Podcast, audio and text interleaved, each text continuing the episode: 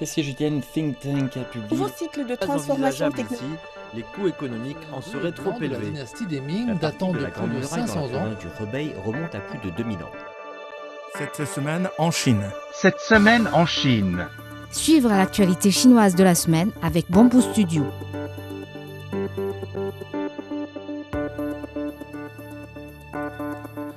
Le PIB réel de la Chine devrait croître de 5,2% en 2023, selon les perspectives économiques de l'Organisation de coopération et de développement économique publiées mercredi. Le premier groupe d'universités basées à Beijing a commencé mardi la construction de leurs campus respectifs dans la nouvelle zone de Xiong'an dans la province voisine du Hebei.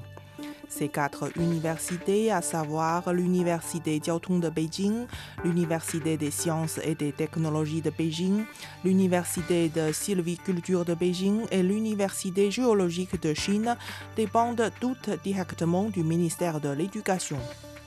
La Chine a annoncé en avril 2017 un plan visant à créer la nouvelle zone de Xiong'an située à une centaine de kilomètres de Beijing. Elle a été conçue pour accueillir les fonctions non essentielles au rôle de capitale de Beijing et pour explorer un nouveau modèle de développement dans les zones densément peuplées.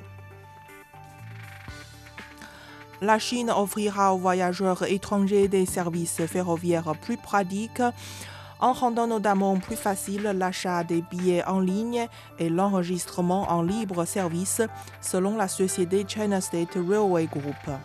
Cette mesure intervient après que le pays a décidé d'émettre une nouvelle version de la carte d'identité de résident permanent étranger à partir de vendredi. Les titulaires de cette nouvelle carte bénéficieront du même libre service et des mêmes services en ligne que les citoyens chinois, a indiqué la société. En outre, les autorités ferroviaires ont également lancé mardi un service de vérification d'identité en ligne pour les détenteurs de passeports étrangers.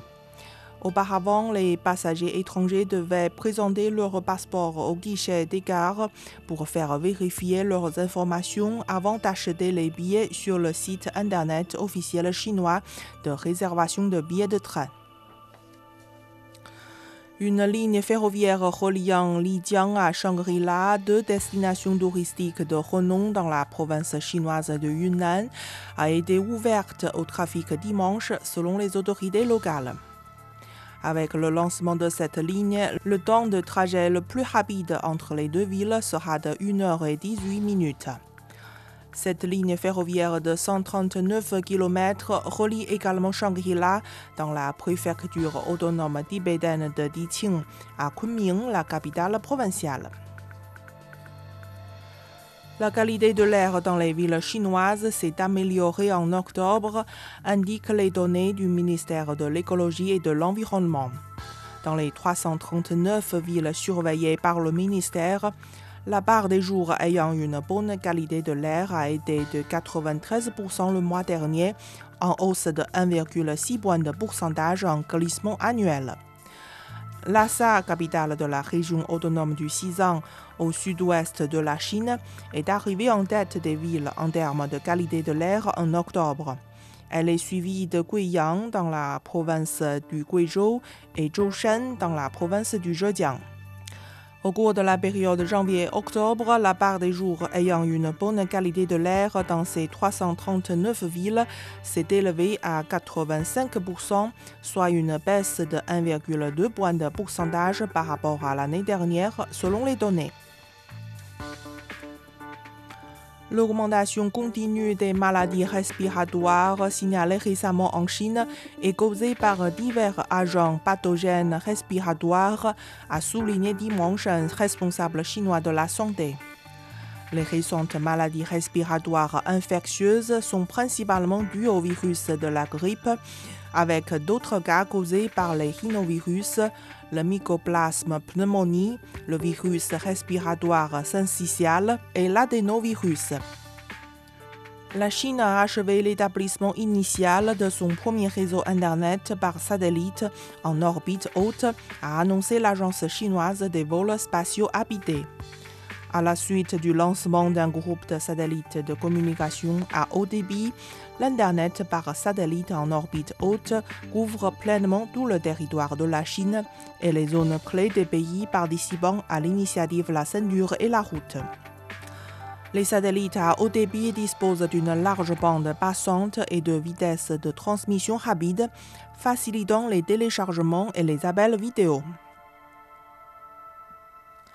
Le festival des lanternes de Shanghai Yuan de Chine sera ouvert au grand public du 15 décembre 2023 au 25 février 2024 à Paris, au jardin d'acclimatation sous le nom du Festival Dragon et Lanternes. Selon les organisateurs, c'est la première fois que le Festival des lanternes de Shanghai Yuan s'organise dans la capitale française. Le long des allées du jardin pendant plus de deux mois, une balade nocturne et scintillante offrira un voyage à travers l'univers légendaire du Shenhaijing, soit le livre des monts et des mers, grand classique de la littérature chinoise. Ce festival va rejoindre les célèbres vitrines de Noël de Paris pour animer les traditionnelles fêtes de fin d'année jusqu'aux festivités du Nouvel An lunaire chinois. La Chine a dévoilé mercredi de nouvelles découvertes archéologiques dans les ruines de l'ancienne ville de Liangzhou et de son système de conservation d'eau. Les récentes découvertes ont fourni une compréhension préliminaire des trois phases de développement des ruines de Liangzhou, à partir des installations de colonies éparses à la construction d'un système de conservation d'eau et finalement l'édification de l'ancienne ville de Liangzhou.